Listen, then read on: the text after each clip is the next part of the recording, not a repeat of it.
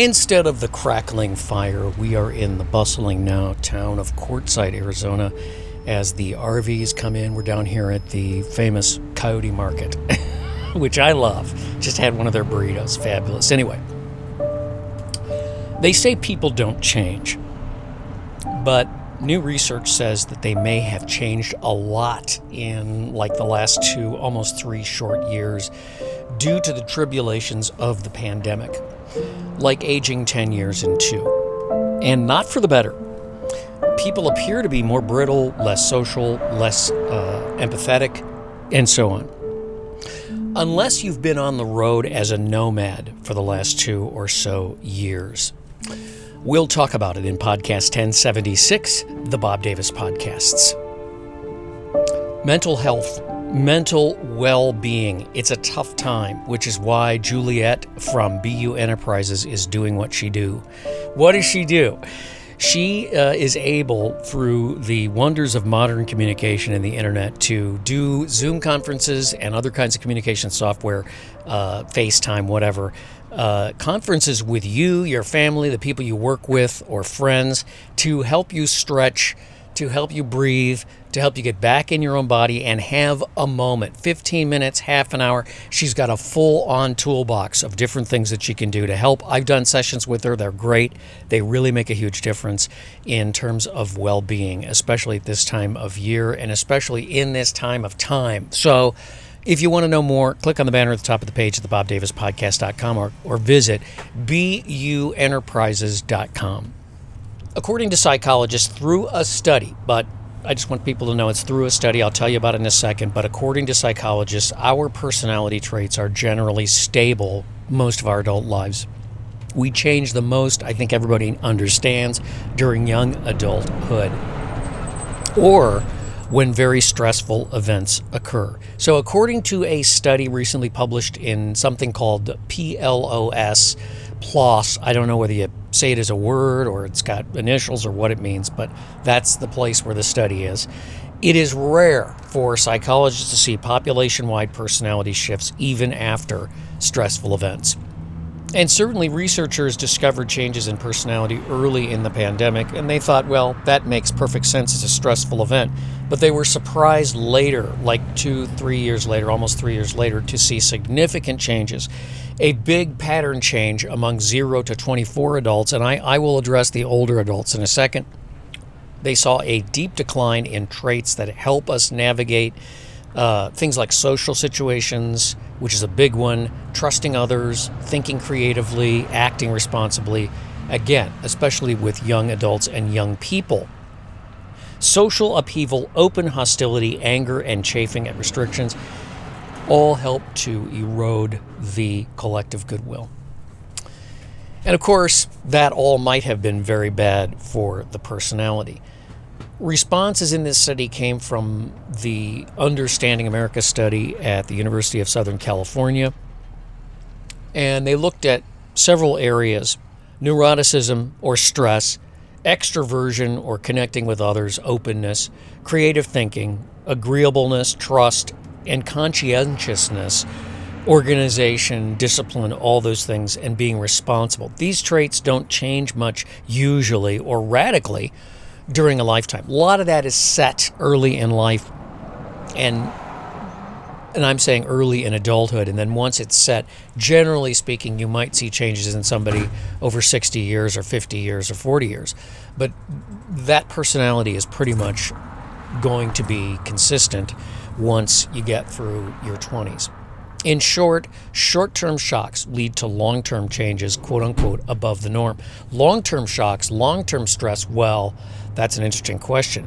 These data seem to concentrate on younger people, but I think ultimately we're going to also find that uh, it has also hit people hard too in the older demographics.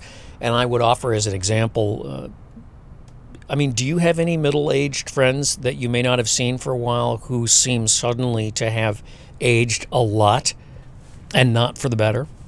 Or family members who seem distracted or even unhinged, different from quote unquote back in the day. So, in other words, people you know well who have apparently had significant changes in their personality recently. A while back, after my mom died, my sister and I were cleaning and organizing uh, my mom's house in order to sell it. And we were in the process of interviewing realtors. My sister was telling uh, one of these candidates about my nomad life.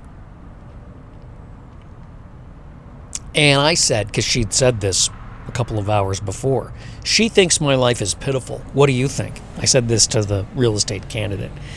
Now, remember, it was early 2021, and he said, I think right now it's the smartest thing you could do. Needless to say, he didn't get the job. but it got me thinking what if hitting the road in 2020 for me allowed an escape from these very negative changes in the last two and a half years? We're going to talk about that in the second half of this podcast. Well, I've been checking out the 36 Lyn uh, Instagram feed. And you know 36 Lin, the independently owned and operated refueling station in South Minneapolis, 36th Street South and Lyndale Avenue in Lyn-Lake. They just went to a big convention of convenience store people and they really had a good time the thing about 36 Lyn is it's really about the convenience store. It's about the store. They have locally sourced products. They're proud of it. They're getting well known for it. Great coffee, great candy, great deal on fuel. So the next time you need a fill up, you need a cup of coffee, visit 36 Lyn. Again, 36th Street and uh, Lyndale Avenue South. So South 30, 36th Street, South Lyndale Avenue in the Lyn-Lake neighborhood in Uptown. Basically, it's Lyn-Lake, but I think of it as Uptown anyway. Uh, been going through there for many years. Check them out and get a feel up, get some candy, get some coffee, and say hello. 36 Lyn. Check them out online at 36lyn.com or click on their banner at the top of the page at the bobdavispodcast.com. So let's talk Nomad. Why does a person give up so much to hit the road forever? Now, I'm not sure I have an answer for that. I'm kind of trying to find an answer for that as I do this, but I've noticed that while some back home are more sensitive, more brittle, less social, more emotionally stubborn, certainly more politically stubborn, and more emotionally unpredictable, I could say that life on the road teaches us to be more social, have more empathy, become less emotional, and more predictable in general. And yes, there are truly crazy people out here that you have to watch out for in situations. My sister thought that the entire country was full of crazy people, and if I went on the, I'm really worried about him. And we've all heard that as nomads. But my experience has been that this experience, this nomad experience, seems to spur more empathy, cooperation, and calm reflection among people. Back home, I'll tell you, I wasn't super helpful. I wasn't necessarily, well, I was judgmental. And to a point, I was really brittle and unhappy and frustrated and in pain. And I was trying to change that. I was trying to figure out why I was basically in this position. And this is really before the lockdowns, the masks, and all the things got going. And if you've been listening to the Bob Davis podcast, you know, especially if you go back to that period of time, you know that it had a lot to do with with politics. I certainly chafed and worried about things too a lot. Then there were the excruciating Zoom calls, masks, and so on. But when I began this odyssey, these feelings began to slip away. And it was, let me tell you, it, it didn't happen all at once. This has been a process. It's still a process.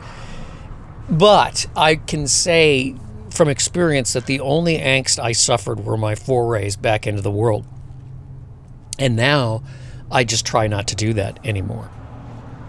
This is the reality when it comes to visiting friends, or, and again, to my best friends, no. But with people that I kind of know or don't know, or that are acquaintances that say, you should come and see us because you're on the road, it tends to be, well, I use the word excruciating, but it just tends to be a lot more work than it's worth. Let's just put it that way. And there's nothing wrong with spending time with people, but it's it's very hard to get go back into cities. It's very hard to go back into the quote unquote old life, and so I try not to do it anymore.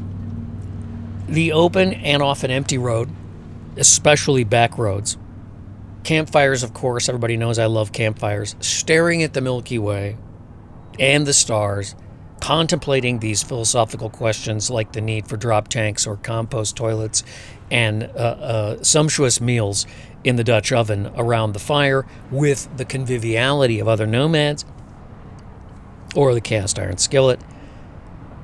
The mountains, majestic beaches, forests, plains, and deserts.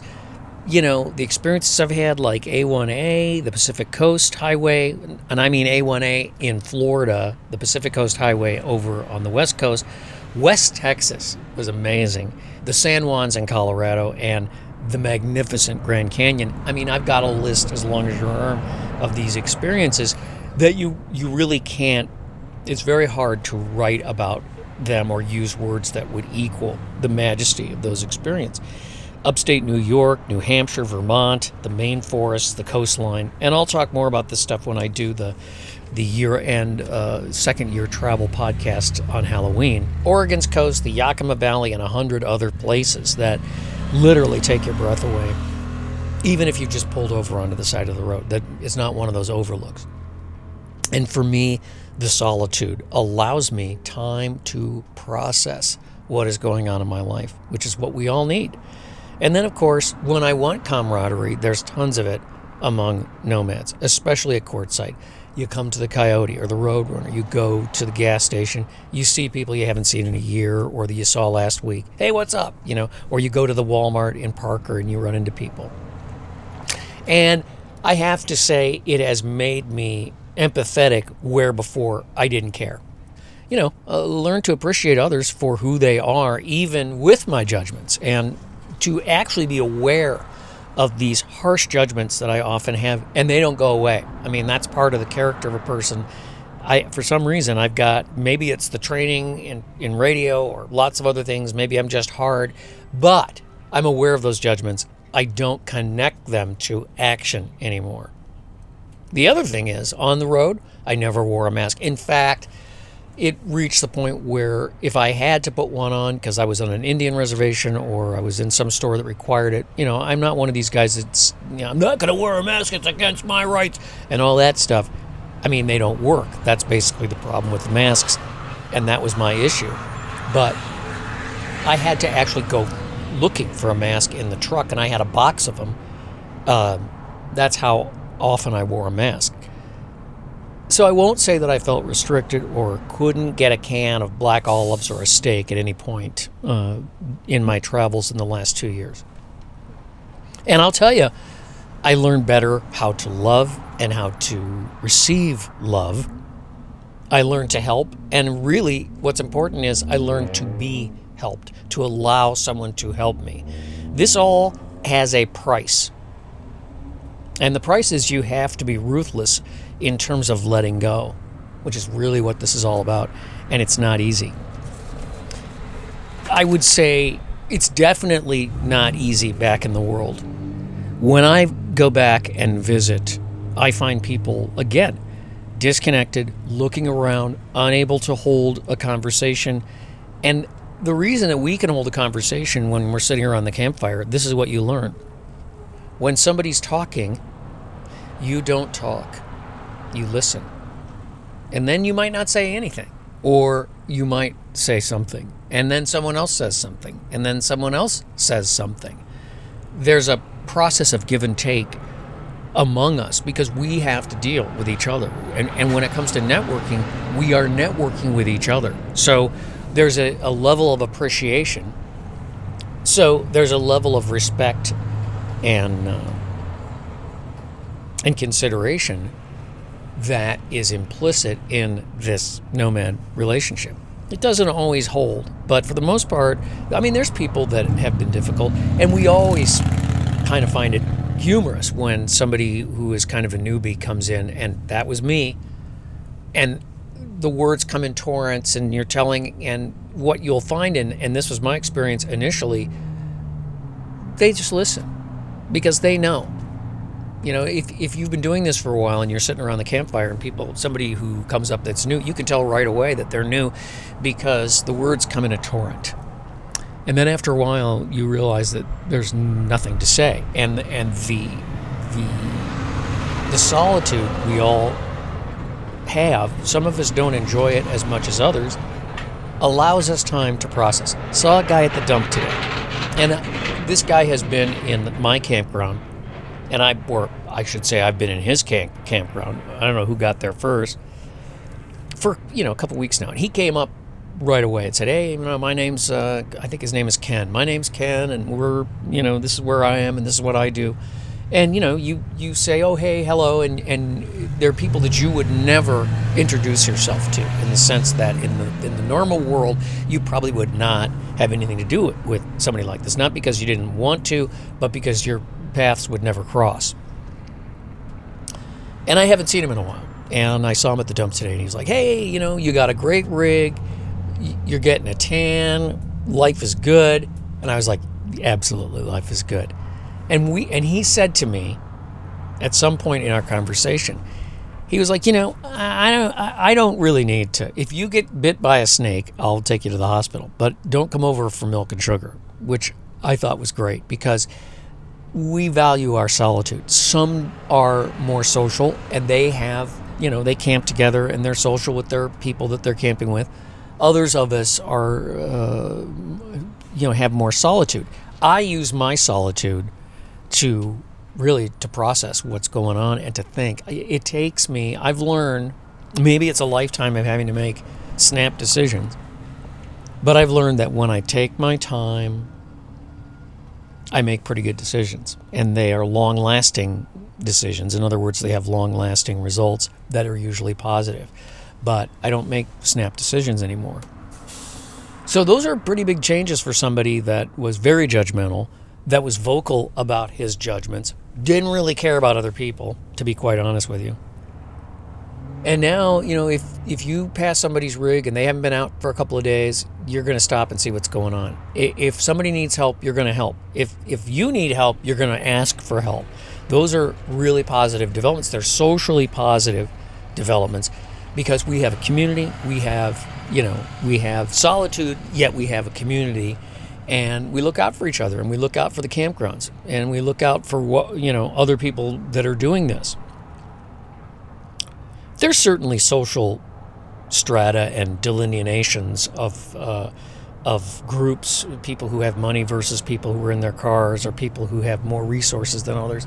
But in general, it is a community. And uh, I believe that it's one of the reasons that I have not and, and do not suffer from the angst that I see. And they, you know, people back in the world, this is, and if you're back in the world, I'm sorry, I'm not trying to, uh, you know, again, I'm trying to avoid the harsh judgments, but my experience has been that it, people are very on edge. And I understand why. I get it. I see why. But see, this is the whole point of going on the road, and this is the whole point of the realtor saying, Well, I think it's the smartest thing you could do right now. Why? No rent, no electric. Yeah, you have to pay for fuel, but if you're not traveling and if you're just camping and you're not moving around too much, well, then you're not filling your tank, and so you're saving an enormous amount of money. Is it a hard life? You know, I mean, I've answered that question a hundred times in, in different podcasts you know, there are, it, it can be hard. I mean, it can be difficult. There's difficult days, there's days that are frustrating, but there isn't a day that was frustrating where I didn't have time to spend with somebody else who was out here. See what I'm saying?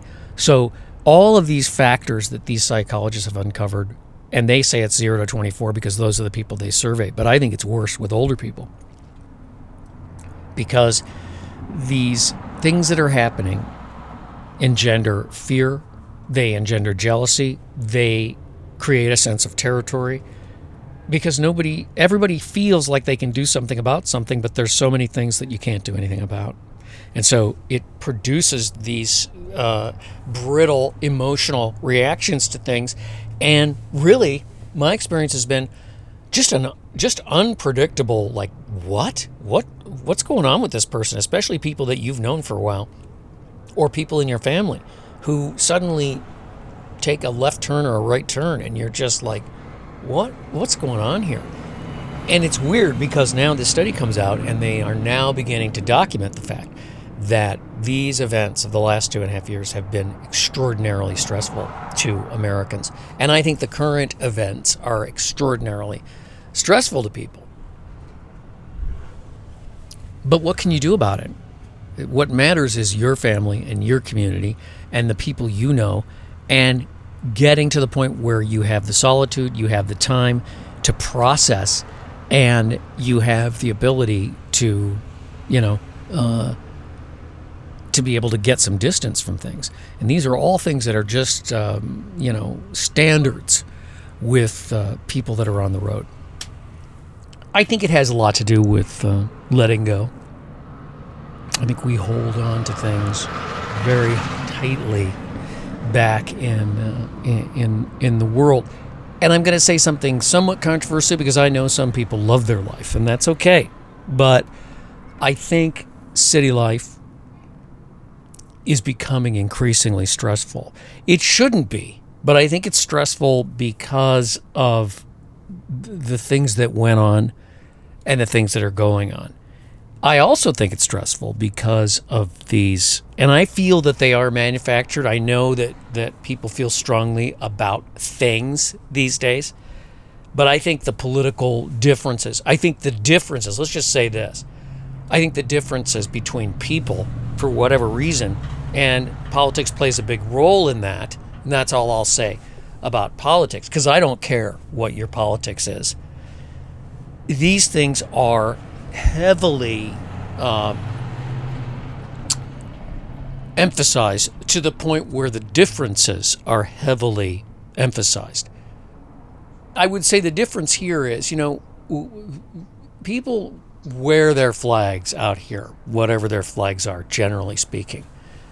And there are there are social and political differences. We have to overlook those social and political differences because if you get mad at a guy, you could be over there asking for a jump next you know, the next day. If you if you act like a jerk you could find yourself literally being asked uh, ask somebody to take you to the hospital because you got bit by a snake or because you fell you know and you and you and you uh, fell and hurt yourself or something happened and and now you have to go to this person that you you were a jerk to and ask for help.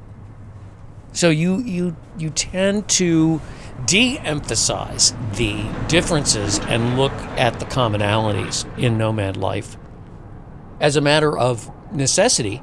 And again, I get back to this networking thing that one of the things I learned in networking, business networking, is, and I didn't come easily to it either, and I still don't come easily to it, uh, is to de emphasize the differences and reach out and help people. Reach out to meet people that you don't feel comfortable meeting, let's say, or you don't think that they want to talk to you.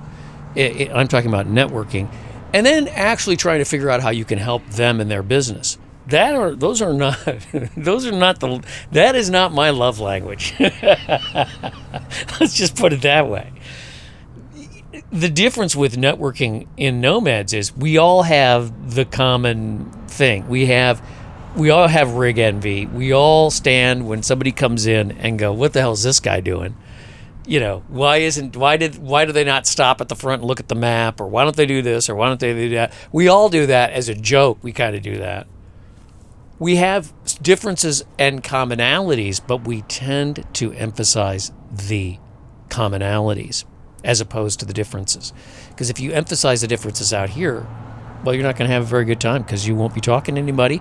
And if you need help or you need wood or you need a light or you need whatever, uh, they're not going to be available. Or let's say their dog's not on a leash and your dog is, and you need to go over there and talk to them about it.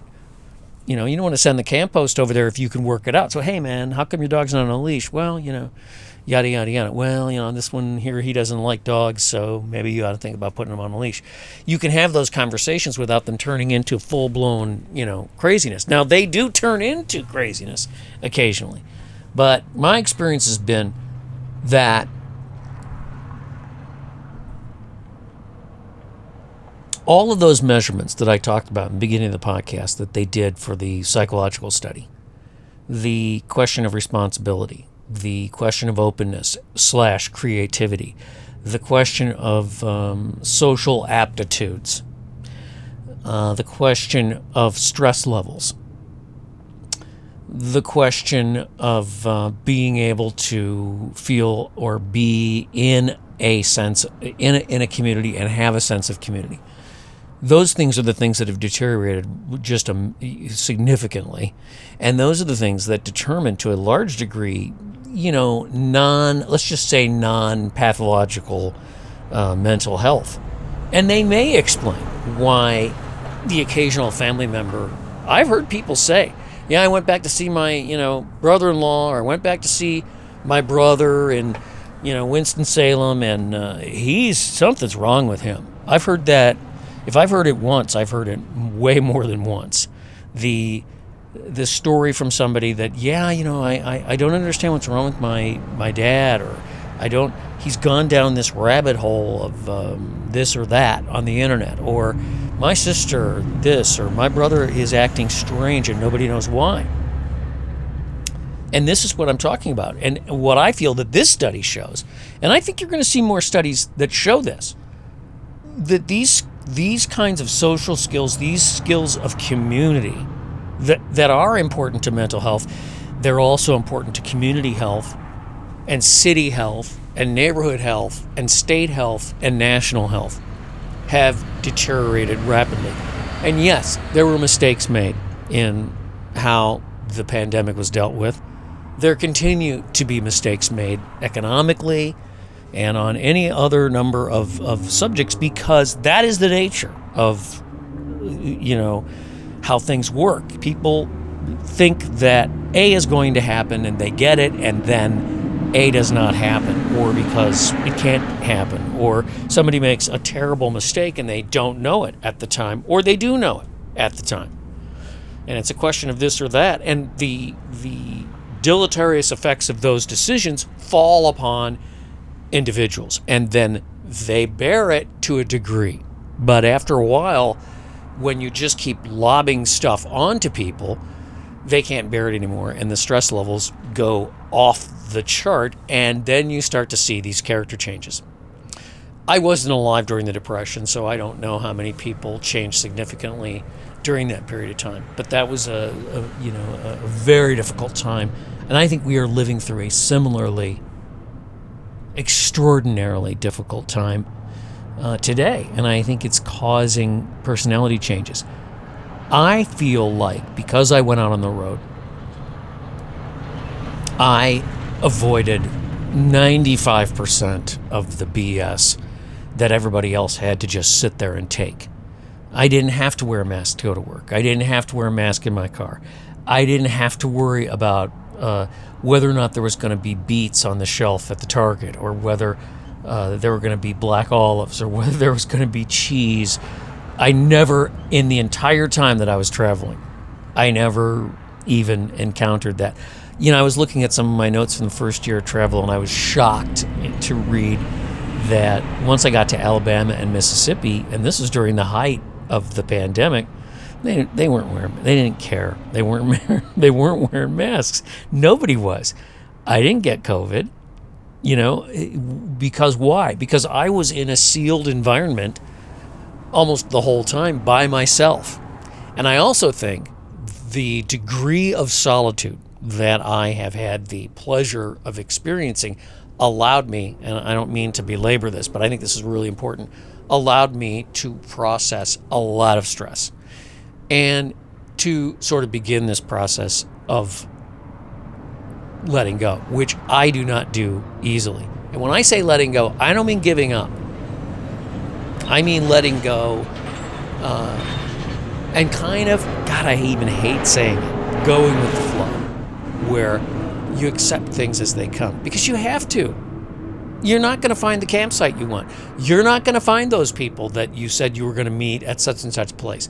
You're not going to get there today you know and if you try to bad things are going to happen you're going to get flat tires you're going to you're going to hit a deer you're going to be driving late and be tired you're going to get tickets because you're going to be pushing there's a million things that can happen when you refuse to go with the flow when you go with the flow well then you know it's okay and if you go 30 miles in one day well then you go 30 miles or 300 or 3000 so we don't have to we don't have to push. And I personally I don't think anybody has to, even back in the world. But there are situations, there's jobs, there's goals, there's things that have to be done. Organizations operate in a certain way. People have to punch into that. Harder to go with the flow in that kind of an environment versus behind the wheel when you're in charge. You're the captain of your little ship. you're going down the road and you can get there tonight or you can get there tomorrow and you can stop and eat when you want. You can make coffee. You know, some of the most fun times I've had just by myself are those moments when I pull off the road at some amazing little place in the San Juan Mountains in Colorado or off the PCH, uh, you know, in uh, south of San Francisco or something, and make myself a cup of phenomenal, you know, drip coffee with hot water from the Jetboil and sit there with my door open and look out over the Pacific Ocean and go, how did I get here? Like I wouldn't be able to do this. And so that constant travel and that constant visual of these incredible things that you just it's so much data when you stand and look out over the Great Basin, let's say, or over the Grand Canyon or along the Colorado River. You just can't think. You stop thinking. You can't think because there's this incredible vista in front of you and it's it's visual data. It's just jamming your brain up with data. So you can't think about the nonsense. And suddenly, one day you're driving along and you're going, God, I haven't thought about that in ages. Or I haven't been upset about something for three days. You don't have that back in the world. So that's why I'm saying that I think nomads have better mental health and a better life in general, despite how difficult it is, despite being dirty, or despite not being able to take a shower today, or despite losing that thing, or you know, despite messing around with the batteries or anything else that you have a problem with you know your drum tags don't work or you know whatever your situation is and, and you you begin to start working to solve those problems those are things that take away from the again that's responsibility. You know creative solutions that's openness you know meeting other people that's that's social skills that's building a community those are the things i'm talking about do they happen back in the world yes but they don't happen enough trying to say so I would I would sum it all up by saying this. I was frustrated, I was angry, and I was in pain back in the world. And now I am free. Thanks again. I got to shout out Jeffrey Dunn, who sent me an email and said, Hey, thanks for the mention. You finally got it right. Uh, appreciate it. Thank you. If you want to make a donation to the Bob Davis podcast, just click on the big yellow donate button underneath the picture of mobile podcast command. It'll take you to PayPal. You can set up a monthly thing, or you can just give me whatever you want $5, $10, $800 million. you know, whatever would be great. If not, uh, and you don't want to spend money, that's fine. Just subscribe to the Bob Davis podcast on iTunes. We're also on Spotify and Google Podcasts and a bunch of other places because I see them on my analytics. I just don't mention them because why? You've already found the podcast, but there you go. And thanks for listening to the Bob Davis podcasts look out for the well it'll be i'm going to do it on either halloween or october 30th the two year anniversary. So it reviews a little bit of the second year of nomad travel uh, full time after throwing everything away that i own and moving into this crazy vehicle and coming out on the road. So live from quartzsite thanks for listening to podcast 1076 the bob davis podcasts